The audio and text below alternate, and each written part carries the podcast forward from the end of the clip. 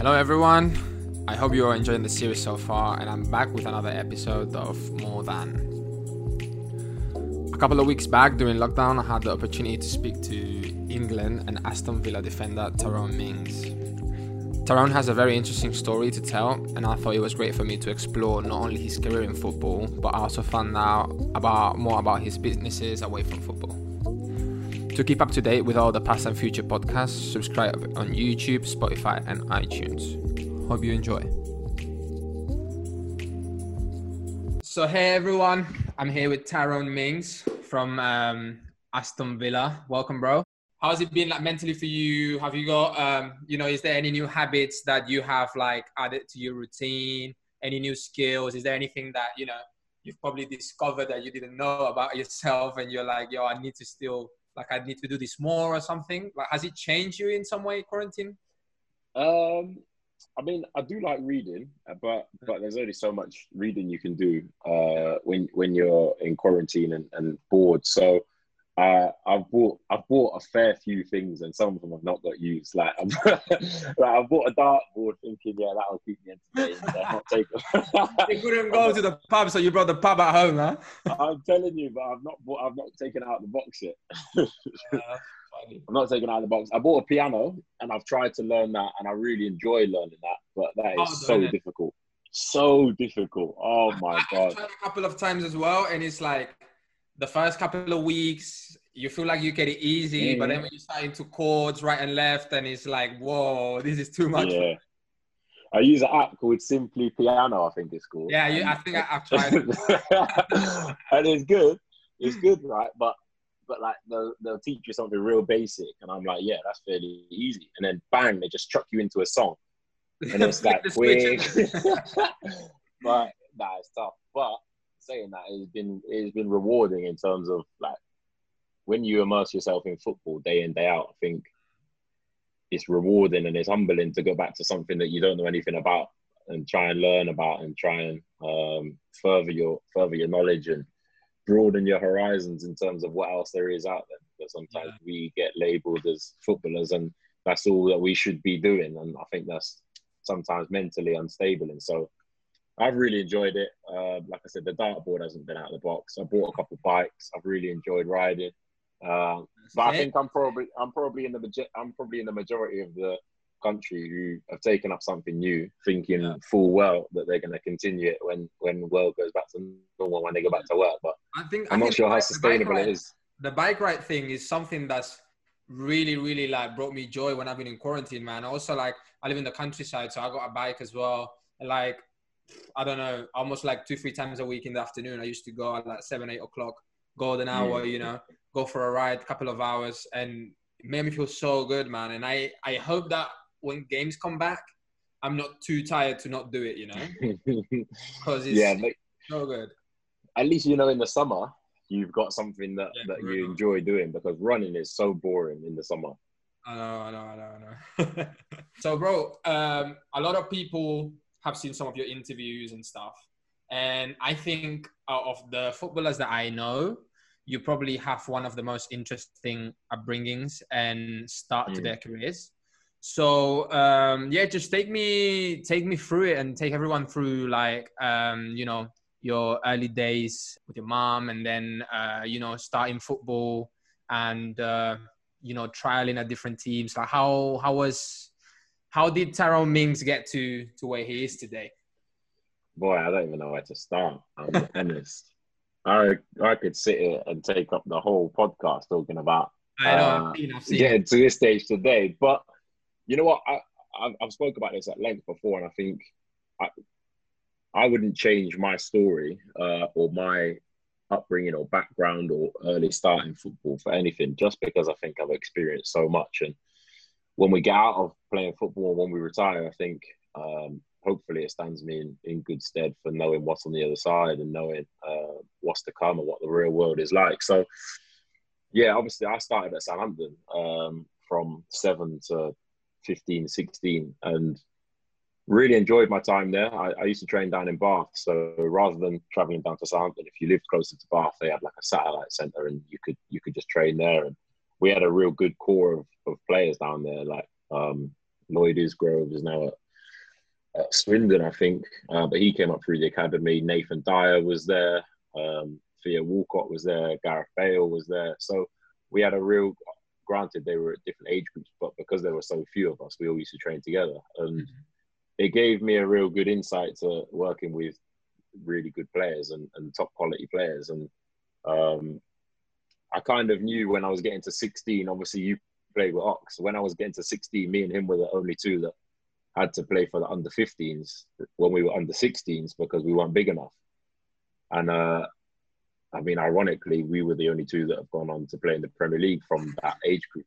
Funny. Um, it's just strange sometimes how football works. I think in this country, obviously you had a slightly different culture and, and the way you grew up, but in this country, everything is about size and results in the academy and stuff. So it was unfortunate that, that I got released when I did for the reasons that I did. But at the same time, I took a slightly different path, and I don't I don't regret what happened because they had their reasons for it. But when I got released, yeah, that was that was a strange time because I went, you name it, I went there on trial, and everybody was saying the same thing like, oh, we've got our scholars for this year, and um, we don't really need anyone else, and we're a little bit small, and we don't really have the budget. Like I went everywhere: Cardiff, Bristol Rovers, Swindon, Chelsea, Portsmouth, eh, like and I think my mum wrote to I think my mum wrote a letter to every football league club at the time, like 72 clubs, and was and they were I think we only got a reply from like four or five, and they were like, sorry, like um, we don't have any space for him, blah blah blah. I wish him all the best. And I mean, sometimes I look at them letters and I'm like, you could have saved yourself so much money. you just said, yeah, back in the day. But but I left I left Southampton with no regrets. Um, and I basically just went back to school. I went to school for sixth form, so from 16 to 18, and I was lucky enough to get a sports scholarship at a, a private school. Mm-hmm. And I went there for two years, and that allowed me to kind of work on my size and my speed and my physicality away from um, the professional world. so, football then? Like yeah, so yeah, it was a football scholarship. So I was, we were playing, we played against Southampton actually in a game. Um, it was quite a good school, so we played against quite good teams, and we had quite a comprehensive football program. So like Mondays and Tuesdays, we used to do gym, and we used to train every day. Uh, so it was kind of like playing football, but still at school. Yeah. Um, so you're that was good. Yeah, was, that's what I mean. Yeah, you were still like training every day or every week. Yeah, yeah. Environment. Yeah, and I think that really helped because when I when I joined the school, I was about five ten, and I left the school when I was six foot three and that was in the space of, of a couple of years or 18 there, months. so if there's any small players out there, I recommend you go there because the food's good, clearly. But nah, it, it, was it was a good experience for me, and I came out of there really in no better position in terms of breaking into the football game because I didn't have a club to go to. I didn't have um, any hopes or dreams or, or idea of where I was going to go next, and I just went and worked in a pub and I went and played local football and I used to get paid like I think forty five pound a week, and then I was like getting the train to work and then working and then my mate would give me a lift to training and then would get back from training and get a train home and then walk back home and I was like leaving the house at seven in the morning, getting back at like eleven. I was like, I did that for a year and I thought this isn't sustainable. Like I'm, yeah. I'm, I'm earning more money in my job than I am playing football. So why am I? Why would I continue to to do all this for forty five pound a week? Wow. And I thought, I'm not sure how much longer I can do this. And then it got to the summer, and I passed my driving test, and that was kind of the turning point for me. But I went on I went on trial at Hereford when this was like a year after I left school. I went on trial at Hereford for about two weeks and they really wanted to sign me, but they were under a transfer embargo because they hadn't paid their, their VAT bill or something. So they couldn't sign me. They were in the conference at the time. And then it was about six weeks later, I went to Ipswich on trial, um, just through chance, really. Their under 18s manager, his son played in the same local team as me. So he was like, You can come up here and trial. And, and then Mick McCarthy came over and watched the game. And from there, he just said, Yeah, I'll sign it. And I was, I was on less money as a as a second choice left back in the championship as what I was in my mortgage advising job. So I was thinking, hang on a minute. I thought I thought boy, you're gonna earn loads of money. But, uh, I thought, but he was the manager was good. But he was like, I'll give you an 18 month contract. Here's what I'm going to offer you. You can either take it or leave it. And if it works out, great. If it doesn't, then it doesn't really cost the club much money. I thought, well, what a way to make a feel um, a guy feel wanted. But Give you all the confidence you needed, right? exactly. But nah, yeah. And then from there, obviously, my career um, took off really. I, Aaron Cresswell played left back whilst I was there for a year and a half. So I, I, was just playing behind him, playing when he was injured, playing when he was suspended, stuff like that. And then when he left and went to West Ham, I played for one season at left back. And um, then at the end of the season, we got into the playoffs but lost, and Bournemouth got promoted, and yeah, they signed me. So, I mean, the early days, early days, that was the touching on it. It was just it was just strange. And I think sometimes I, look back and I think there's so many players that get released from academies and never get a chance to get back into football or never get another opportunity. So I feel so fortunate enough to to have got the opportunity. I mean, from there, um, obviously a lot of hard work, patience, setbacks, dedication, and everything that comes with um, trying to get to the top. And it just never it just never stops. I think people people don't also understand that about people's careers that there's always new things you want to do. There's always other goals. Like yeah. you would have you would have had goals before your injury, and then the injury kind of resets that, and it's like, wow, I'm just fortunate enough to be in this position. Let me just get fit again, and then from there I'll go again. But there's the disappointment and the ups and downs just never stops whether you're playing yeah. or whether you're not. I feel like people think like the the career of an athlete is always like that, right? And it's mm. literally like the other way around. It's like ups and downs in every like mm. corner you turn. Day to day as well. Like yeah. day to day, it's like that. It's not. It's not just like oh, the only setback could be an injury. Like the amount of conversations you have with the club, with players, with your family, with like in, what's going on in your personal life. Like I did an interview recently talking about um, how people don't care about what happens Monday to Friday because whatever does happen, whether you got whether someone's passed away or someone's ill or you split up with someone or something's happening with your family, you have to come Saturday at three o'clock. You have to park that because nobody like cares. Nothing happened, right? No, you only get judged on ninety minutes and how you play in that, and that is how your career is defined, which is right because obviously that's why that's why we're employed by the club. But at the same time, it's mentally sometimes it can be quite unstable. I think. Yeah. Do you think Do you think football are doing are doing enough in that in that sense? I mean, I, I feel like in the past few years there's been like a lot of awareness that's been raised uh, in mental health. Uh, with uh, I think Aaron Lennon was one of the first few players that mm. came out there. Uh, Danny Rose. Um, do you feel that there's still like a good enough infra- infrastructure or like a good enough safe space um, for players to to talk about this stuff? Yeah, it's a good question because I think there's a there's a bit of a stigma and a, and a worry attached with an out with um, saying that you've got something wrong with you because every player wants to play and every player thinks that whatever happens Monday to Friday, oh, come Saturday I'll be fine.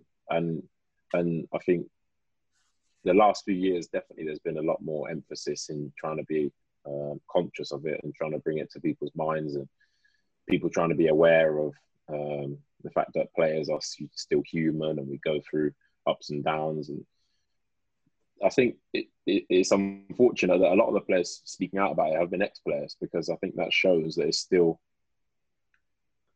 uh, quite difficult to approach your manager or club and say, "Yeah, I'm really struggling," because like, some players can be coming towards the end of a contract and trying to get a new one, or some club, some players be will be um, playing really well, but Monday to Friday they feel really crap. So I think there's a lot of different things to consider in terms of whether you speak out or whether you don't. Uh, but I think the sport itself has a lot of good partners to it, whether they be like charities or um, different organisations that that try and help. But I think sometimes, well, the majority of the time, it just has to come from the player, and the player has to know um, at his club that if he speaks out, he will be supported and not kind of be made a villain.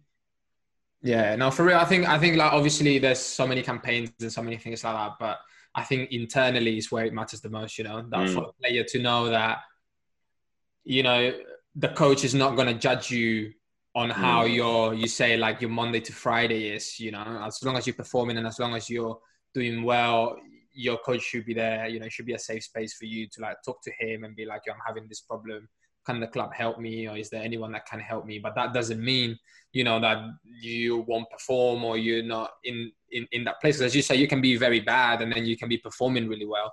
But it, yeah. it, it's important that um, I feel like, as you say, we're humans. You know, we're not machines. We're judging these 90 minutes, but there's so so many things happening in our lives, like they are in everyone's lives but yeah. um, obviously they're not um, scrutinized for 90 minutes every every week and and and it doesn't there's not like this spotlight on their life as well because i feel like people want to know also you know yeah, yeah, yeah. happening to them here they bought this car they did this and did that and um, you know probably someone doesn't want people to know what is what is happening or what it, what is he's going through or not um, but i found that um, you know, since the club, for example, at Arsenal, uh, there's been a, a, better infrastructure and there's been like um, a more more trust and more of a safe space with the coaches. I think people are starting to come forward and say like, "Oh, I'm going through this," like, and I think the club is is uh, offering a lot of of help. So yeah, I feel like the campaigns are good, you know, but it, it has to be at the core of the club, especially for the players. Yeah, definitely. I think the campaigns are almost more for the fans, aren't they? To yeah. to, to, to, to, know that um, it is okay. And obviously, sport has such a big reach and such a big platform that we can affect a lot of people's lives. And if we're talking about it in sport, fans and everyone associated with football, with the football club, will also feel um, that it's okay to speak out. But in terms of, like you just said about speaking out and, and, players doing it. I think, yeah, definitely it's a club by club basis because um, different organisations within football can be doing as much great work as they can. But if it's not filtered through to the club, or if your manager doesn't really understand mental health or yeah. uh, stuff like that, then I think, yeah, it's definitely a club by club thing. But I think in the main, it's moving in the di- in the right direction. But like everything, it just it just it takes a while. A it takes a long time. Yeah, definitely. But I think I think yeah, I think like now with the FA Cup as well, uh, the uh, heads up for FA Cup. Uh, yeah, yeah. I think yeah, they're definitely great initiatives, man, and you know they can get people talking more because sometimes. I mean, um, I heard that you've like uh, used therapy as well uh, outside of football. Mm. I've done the same. For me, it's been like so important in my life, not just like with football, but also outside of it. And mm. um, yeah, I think sometimes just having that conversation can solve so many questions, right? Yeah, absolutely. I mean, I, I speak to someone before every game. Mm-hmm. Um, so like we have like a, a, like a routine that we go through before a game.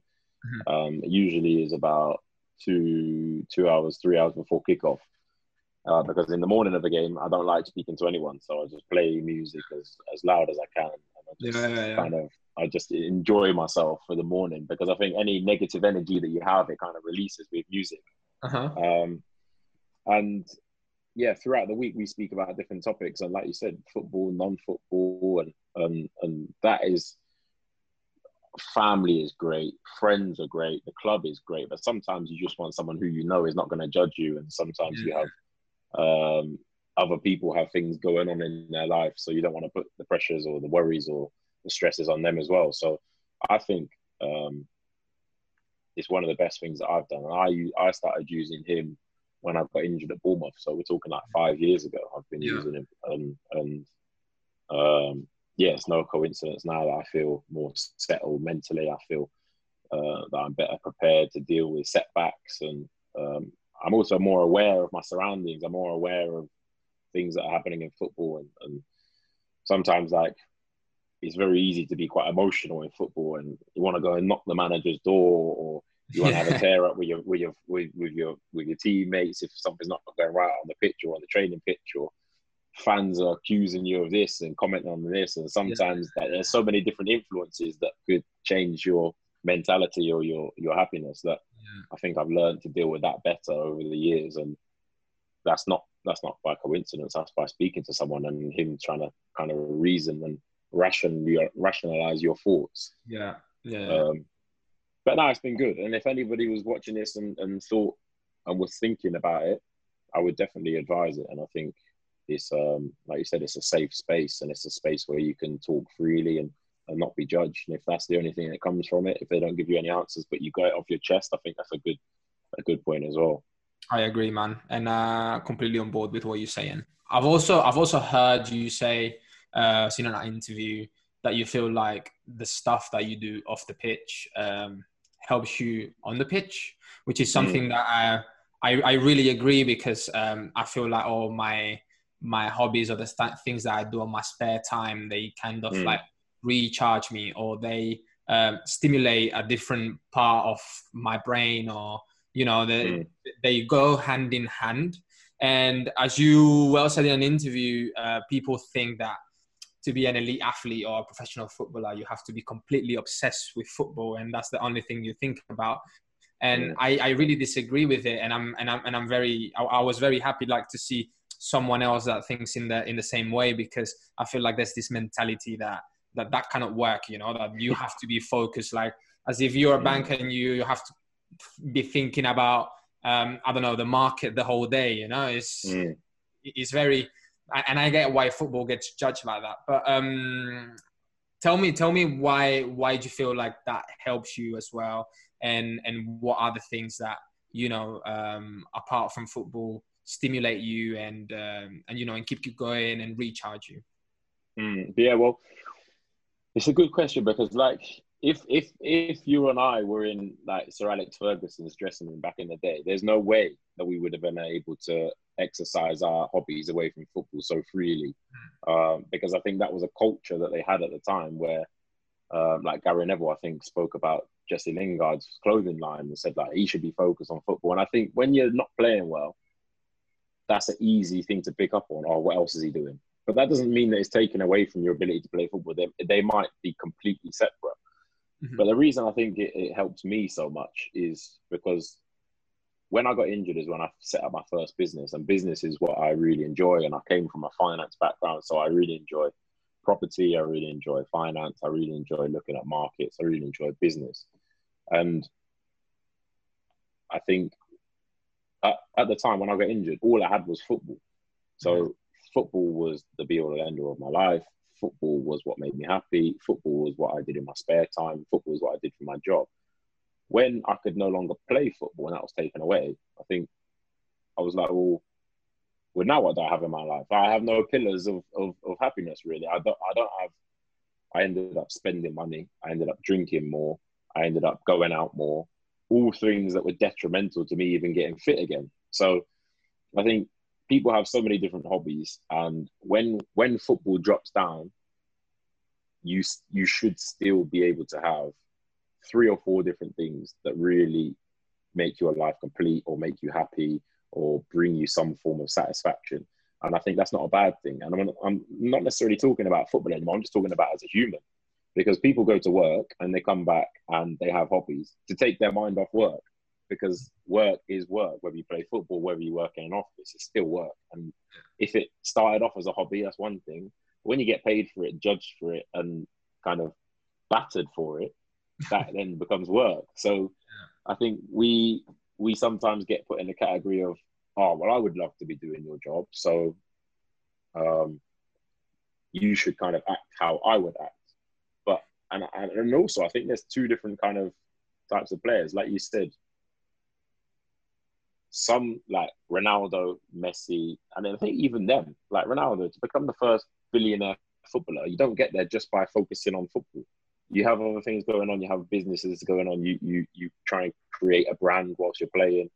Um, Beckham was a great example of it. Obviously, he, he didn't necessarily set uh, businesses. Was Michael Jordan of it? I think people sometimes think that the only way to achieve greatness is if you submerge yourself in football 24 7. Mm. That's not necessarily the case. I just think if you're doing things that um, keep you mentally stimulated away from football, then when it comes to football, you're, like you said, more recharged, more refreshed, more aware of, of what's going on in the world, which also makes you a better person.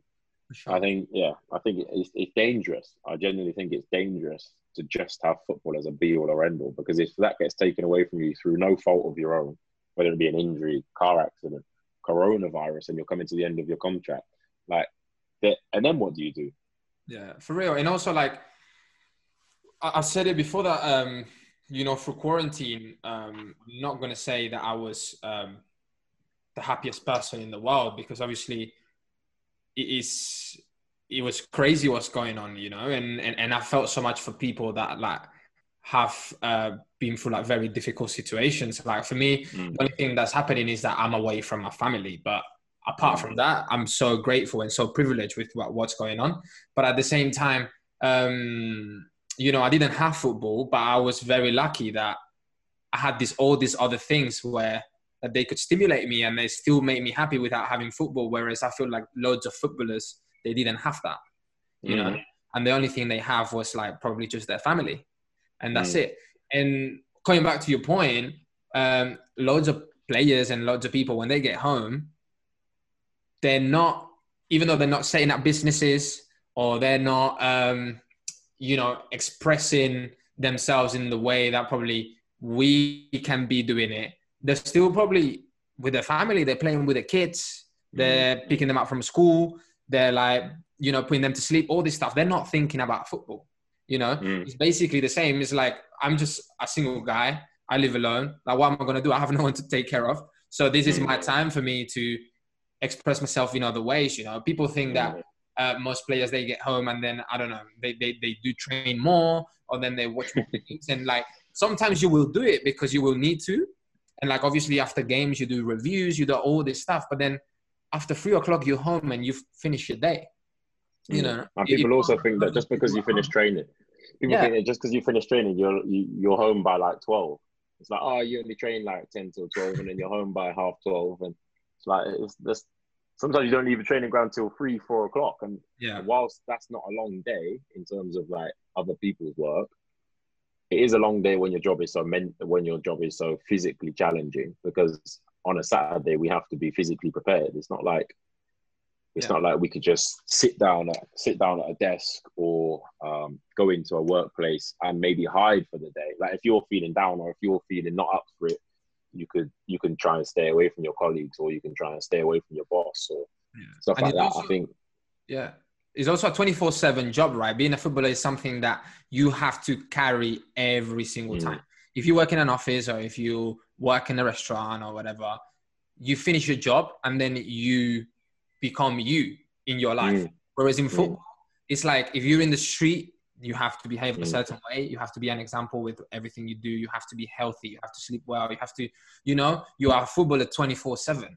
Even when you're at home behind closed doors, you're still being a footballer and you have to be you're still mm. training in some ways, like the invisible training. Whereas, like, I don't think people realize how how important that is. And even though, as I can say, like, yeah, I'm home by two o'clock, but there's still so much that you're doing from like watching what you eat or from like watching. You know, mm. if if you go to have a drink with your friends, maybe you cannot drink, or maybe mm. you cannot do this, or maybe they're all going out, but you have to go home and be home by eleven o'clock. You know, all these other things. You're still being a footballer when you're not at the training ground and I don't think people realize how how much importance we give to that and how much that also affects our life. Yeah, definitely, definitely. You can never, you can never not be Hector Bellerin, and I can never not be Tyrone because if I'm, if I'm having a bad day, or if I've had an argument with family member, or training hasn't gone well, or Aston Villa going through a bad run of results, and I pull up to a traffic light, or I walk into a supermarket and somebody wants a picture, I can never just not be Tyrone Mings. I have to be nice and welcoming because that person may never get another opportunity to to meet me, and I don't want them to think, oh, he was an arsehole just because something that was going on in my personal life. So yeah, there's definitely it's definitely uh, a 24 hour job, but mm-hmm. at the same time, it's it's one that we also can give so much pleasure to. So it, it definitely has its benefits and and uh, minuses, but in terms of in terms of your career as a whole, there are a lot more obviously highs uh, there are a lot more lows than highs. Mm. So I think well, you enjoy them more then. The high, you enjoy them more. Absolutely, but I think that it just gives you a perspective on life, and and it makes the things that you really are passionate about away from football even more important. And how you have your uh, interior design company. Um, mm. I heard you have like some investing in startups as well. Um, mm. Was that uh, with interior design, uh, especially? Uh, is the one that I, I, like more about all, all, the stuff that you're doing. Um, how, how did it how did it um, come about? Because I know like you were into into um, like what's it called uh, into houses and stuff. Like you, you were you were working yeah. uh, as a mortgage advisor and stuff. And um, how did it come about? Was it um, an idea that you had from early that you knew that you liked, or it kind of like the opportunity just came about and you went for it? Like, what was it? How was it for you? Yeah, so it was it was literally the same time um, as when I got injured at Bournemouth. I signed for Bournemouth in like August, and then I set the company up in October. But between that, I signed, got pre-season. I met with my business, my now business partner, but I went to school with her about, um, well, I last seen her about three years prior. So we left school at 16. Um, and she went off to university, but she went to university down in Bournemouth. And she was just finishing her master's degree in interior architecture and spatial design. And I'd just come out of working, like you said, as a mortgage advisor. So I knew all about buying and selling houses and the ins and outs of that and financing them. But I thought at one point I might get into property development. So I thought, well, I know about the buying and selling. Now I just need to learn about the interiors and kind of how to fit out houses and stuff. And I thought it's a, I like business. It's a great opportunity for us to get together and, and try something. And that was five years ago. So I put a bit of money into the company to start it and kind of like get us through six months and see how things went and seeing if it was something that either had a need for down in Bournemouth or Katie, my business partner, was um, really passionate about it or whether the business could actually grow without me being too involved because obviously I still have to play football. Yeah. And I mean, fortunately for the both of us, Katie is super knowledgeable and really skilled and technical in her work. Mm-hmm. Um, and the business has just been uh, able to grow over the past five years to, to bigger and better things. I mean, we started naively, I think I started thinking, I will set up this interior design company. I play with a lot of players that have nice houses. I can probably tap into them and we can do some nice houses and then move on from there. And I don't think we've actually, I don't think for the first three years we did any footballers' houses. Um, we did our first office, our first project was an office. Mm-hmm. And then very quickly we realized that there's more money to be made and a lot better projects to be doing in the commercial world rather than residential. So we moved into commercials, and since then we've done pretty much every commercial building or industry there is, from nightclubs to restaurants to serviced offices to um, kind of buy to lets and yeah, we, we, we're working with some property developers down in Bournemouth at the moment, working on an aesthetics clinic. I mean, the company, COVID was a difficult time, obviously, for every business, but I think what it did was it flush it, or it will eventually flush out kind of businesses that haven't been running so well over the past few years because they have cash flow problems. And by the time they're allowed to work again, which is about now, they'll be thinking, all right, they'll get the phone back out because we've furloughed all our staff and then let's pick things back up. But by that point, we didn't have to do that because we didn't have many staff. Um, I we've never taken any money out of the business in terms of like dividends or anything. So every money, all the money we've earned, we've put back into the company, and it's just allowed us to. Like we employed a sales manager um, from the first of June to kind of kickstart things even quicker and to get us back on our feet even quicker um, and to try and grow the business throughout this awful period. And I think that's worked so far um, over the last couple of weeks. It's been a lesson for us because he's really knowledgeable about the industry and the areas and stuff like that. And, and he's worked for KTM um, on and off for, for about 12 months, but we took him on as a full time position on the 1st of June. So, yeah, business and navigating your way through those problems are, are something that I enjoy. But I think it, as sports players, some of the characteristics that we have, like obviously setting goals and overcoming obstacles and uh, looking for opportunities are all things that translate into the business world as well. So um, it's definitely it's definitely worked well, and yeah, the interior design business is what I'm most passionate about because that's the first company that I set up, and I guess it's like my baby in terms of business.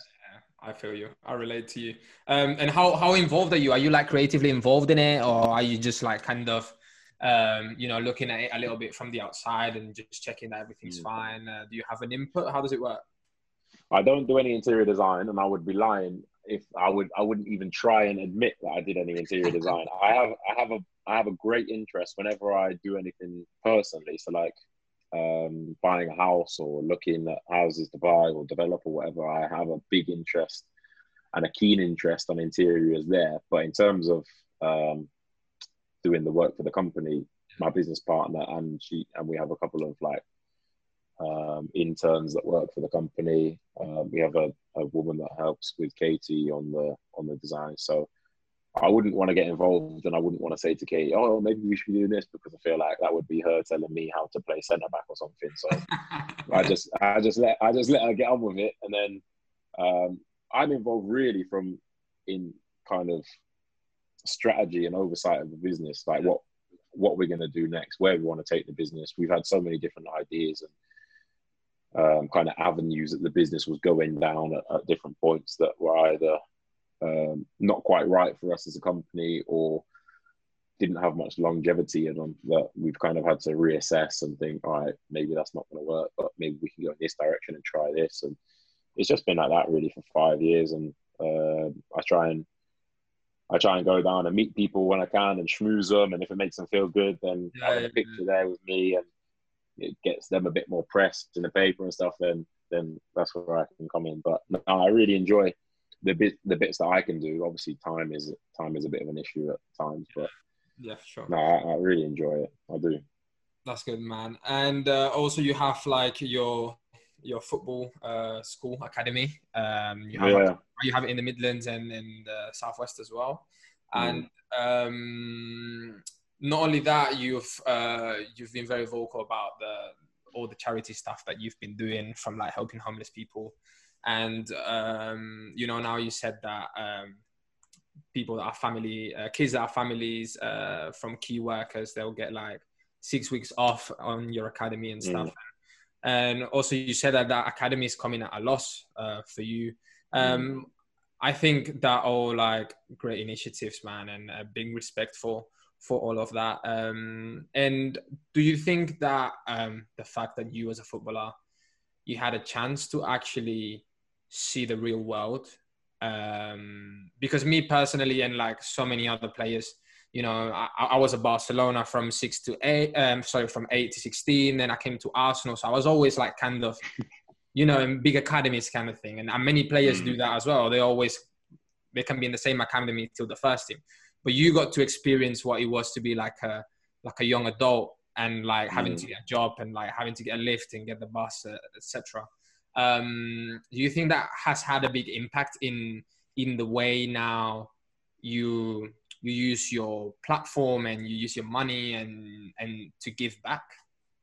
Mm, yeah definitely. It's a good question. I think i think what it allows me to do is is when i'm I, I only try and get involved in in stuff like charities and, and, stuff like that that I feel like I can talk from experience, um, and whether it be mental health or underprivileged kids or um, any different initiative that I can get involved in and and say, listen, I was like you once. I I was in your shoes. I think it adds more authenticity to what I'm saying, and um, no disrespect to academy players, like you said, you came through the academy, but some players are, are not aware of the situations that some of these players or kids or um, maybe not even footballers, but but just kids out in the community are going through because maybe they've never experienced it, and that's not a bad thing. I just think I've been there once, so if I can try and lend a little bit of a hand in terms of if I was a kid, what would I have liked? Like yeah. I'd have loved to have gone to a football academy, or, or I would have loved to have um, been able to talk or play or, or train with with like a professional player. And obviously we started it off the academy down in bristol. And it's just somewhere where kids can go and and train. The, the coaches are really highly qualified. And um, it's an environment where there's no pressure. Like we don't play games so the players don't feel like oh if i don't train well then i'm not going to get in the team. Because i think that's put on them from an early age at their club teams anyway. So coming away from that and thinking, oh, I don't want to, I don't want to let the team down, or I don't want to let my manager down, or I hope we win this weekend. Like all them stresses are just taken away by going and training in an environment where there's no pressure. And I think, um, yeah, it's been really good, and, and that's been running for a few years now. And yeah, like you said, it, it costs money. I, I don't think there's been any years yet where it's where it's made money, but I was aware of that going into it that that yeah, would be the yeah. case. I mean, that there are so many different things that we could do to make more money or to um, charge people more or or try and get people to buy more merchandise like like shirts and stuff. But I think the whole the whole ethos of it and the values of the academy is is uh, to try and give back and to try and give back into the communities where I feel like I can I can have an influence. I grew up in the southwest, that's why they started there, and then when we came up to Aston Villa, there was a lot of demand for it um, to be brought up here. So that's been running. That's been running for about twelve months now, um, maybe just short of twelve months, and yeah, they're really good. I really enjoy getting down there when I can. I mean, over the next few months, there's not going to be too many opportunities to, mm-hmm. to get down, but I'm not even sure when we're going to be allowed back. But yeah, the NHS and key workers, kids that have been um, working throughout this period, um, will have the will have the opportunity to bring their kids down. And I think the first term is about six weeks, so um, that'll be free of charge, just as like a little thank you. Sometimes as footballers, it's like, oh, we can donate to the players together thing, but we don't know where the money's going, or we don't know who who's going to really benefit from it. So it's just something that I could maybe do and, and try and help the local community. That's so good, man. Well done, bro.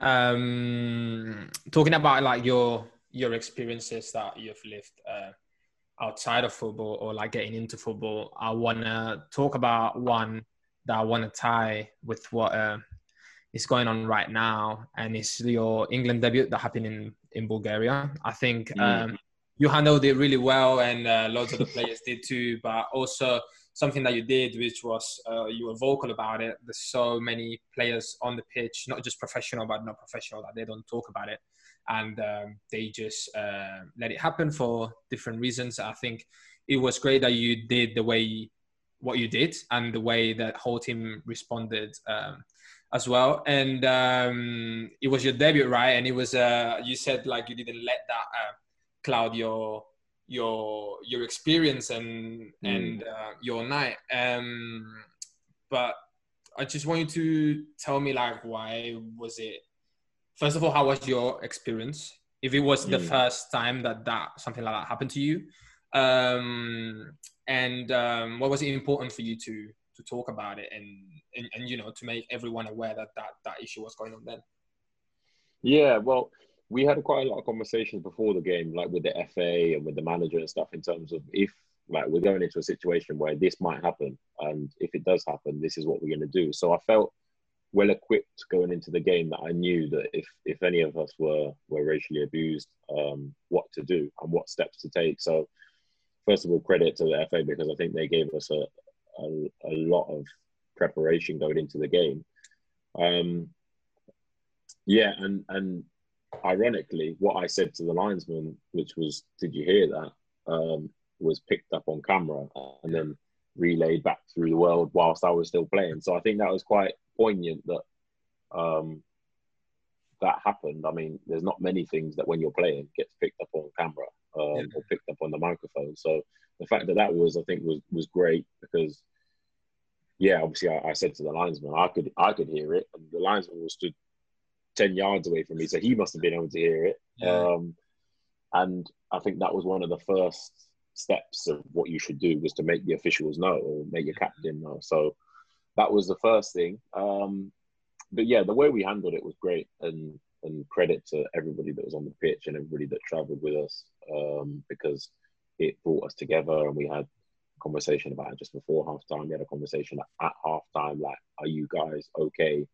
um, with playing because there's no pressure on you to go back out. There's no pressure um, on you to finish this game. But we felt good. We felt strong as a group, and we felt that um, at that point it wasn't our responsibility to try and implement the the sanctions. Um, we came over there with with a job, which was um, to to play football, to play football against Bulgaria, and sometimes like the, the racist chants could be like they're not personal. When people get in groups and they shout things in groups, they're not personal. They're mm. maybe maybe even more politically driven. Um, so now I look back on it with, with with good memories because Bulgaria is a lovely country and I don't think it's a country full of racists. I think we have racist issues that go on in this country as we've seen in the past few weeks. So I don't have any negative is- um, issues with the country. I don't have any negative issues with what happened what happened that night because um, like I said, I don't take it personally. It was just an unfortunate thing to happen. But we can't sit here in England and say, "Oh, Bulgaria are awful," because yeah. it's going on here and it's going on around the world. So. Yeah. Mm. Do you think um, at that time? I think Bulgaria got like a seventy-five k fine and um, two, a two-match ban for the. Uh, they had to play behind closed doors. Yeah. Um, also, the famous Raheem Sterling incident um, got the guy to be uh, banned for life from uh, Stamford Bridge. Um, do you think uh, football is doing enough against these things? And I'm not talking just like with the fans. I'm talking more of a global uh, level involving uh, players, clubs, uh, you know, fans, etc. Do mm. you think um, they're doing enough? Do you think there's much more to do? And do you think now is is is a good opportunity for for these organizations to to you know to get a better message across and to and to help change things? Yeah definitely. Definitely. I mean some of the sanctions in the past have been um have been bad really because i think they could have they could have done a lot more. Um but what's going on in the world at the moment in terms of like protests and campaigns and the awareness that's being spread around discrimination, either institutionally or systematically, I think is an important it's an important time for football and it's an important time for society because without COVID um, and without um, George Floyd unfortunately losing his life, I think these issues would have been parked and the football season would have finished and everybody would have gone on their summer and yeah. it would have taken something else further down the line to, to bring these issues up again. So out of negative situations, we can definitely see some positives in terms of what's going on at the moment. But I think football, I think football is is is doing well. I mean, if you look at it in terms of other industries, it has been progressive in terms of its fight against racism. There's no question about that. I think, um, like I said, some sanctions could have been better, but in terms of like the coaches that that are involved in like England age groups and stuff like that, there are a lot of black coaches around, um, and certain organisations are trying to change things. But what I don't think it has kind of moved away from is at the top level, like boardroom level and administrator level. I think we've still got a few a few years to go yet in terms of trying to get more diversity into those boardrooms and into those conversations because ultimately those guys are making decisions on behalf of ethnic minorities and behalf of black players. So. I think at the very least you should be educated around those cultures. Um, and I think that's one step that could be a, a short-term goal, education courses and really understanding the discriminations that go on in workplaces and really understanding um, different cultures around um, why there's less representation of different cultures in the game and how they can tackle that. I just think anybody that's involved in football should be trying to learn more about different cultures. And if you learn more about different cultures, you can make better decisions for them in the short term because the amount of um, ethnic minorities in boardrooms is such a small percentage, if not nil. Yeah. Um, and if not, you can, and if, if in the long term, you can try and create a pathway to getting black ethnic minority people and ex players or, or anyone really into those conversations, into those boardrooms, and and really try and drive change. But I definitely think that football is on the right course. I mean, it's easy to sit here and say, "Oh, you've got just white people in your office, so you must be racist." I don't think it's about racism. I just think it's sometimes about ignorance. I just think, like us sitting here as male footballers, we don't understand what goes on and how much discrimination women footballers get and women working in sport. Like, if you haven't been exposed to it, there's no reason why you really should know about it. So I don't think it's a racism problem. I just think it's I just think it's historically uh, ignorance. But I mm. think now people are talking about it, and I've had conversations from people in sport. I've had conversations with people high up in sport saying like, "Oh my god, I feel so bad. Like I just want to learn about what's going on with this movement and and and what is it that people are campaigning for change and what is it that people want to come from this. Obviously, I've never been experienced from it. I've never experienced it. I come from a good background. Like I've had a, a good upbringing. I I don't know anything about it. And those conversations are, are like good. Like this is what this is this is what we want to happen. We just want conversations about it. We just want you to understand how we feel. Um, I don't think it'll cause a divide. I think there's there's a lot of political tensions at the moment in the outside world. In terms of sport, sport has a great way of unifying people, um, and I think I think that will continue to happen. It's just it's just brought it to people's attention a lot sooner, I think, um, and it's allowed us to have those conversations without then turn around and saying, "All right, yeah, let's just get the season out of the way and then we'll talk about it." Like, stuff like that, because this, this football season is the be all or end all when you work in football. Yeah, yeah, no, I think, um, yeah, I think football has a massive part to play in society, mm. especially mm. in in a country like the like the UK. Uh, we can see like also now some of the incidents um, that are happening of like far right groups, uh, you know, protecting um, Churchill statue and stuff like that. A lot of people are linking that to football, um, to football mm. hooligans or like uh, firm culture, etc. But also, I feel like um, you know, football fans are not like that. You know, mm. football is uh, such a diverse industry. Like for me, I felt like um, you know, I have so so many people around me, especially in Spain, which I think is a country that is not as forward thinking as the UK is, and um, you know, I've I've been brought up with like diverse groups of people around me, you know, and for me, I think the fact that I was lucky enough to have that since young, it was never um, not an issue for me. Uh, I wouldn't call it an issue, but it was never something that I thought about because for me it was just so natural, yeah. you know. Yeah, but yeah. Said, now people that are saying like, "Oh, I had a good upbringing, but I don't know nothing about it," and I think that is the problem, right? That by having a good upbringing, you basically ignorant of like how many other people are living and how yeah, many, yeah. You know, how people are suffering and um, yeah, I feel football is is a right a great tool for people to to look into and see like how us in our teams you know we we literally uh, full of diversity and for us is you know how is this stuff happening you know because mm. it's, it's so far fetched for for us or, or, for the people that i feel like around in my circle um mm. so yeah man i think it's it's great that people like you uh, I think like a lot of young people in football have been vocal about it, which I think has been great. Uh, um, funny that you said like the the, the, the Ferguson culture, you know, kind of didn't allow you to kind of like say all these things, and now mm. and now especially young footballers. Um, with the platform that they have, they've raised and um, they have a voice and and they've used it for this. And I hope that there's more people now um, going to do the same and feeling inspired by this and really hope that there's more change to come um, with all that is happening with all the protests. Um, I saw that you went to one of the protests. Um, mm. Well done for doing that, man. And um, yeah, I feel like we have a, a big part ourselves to to play in this whole thing.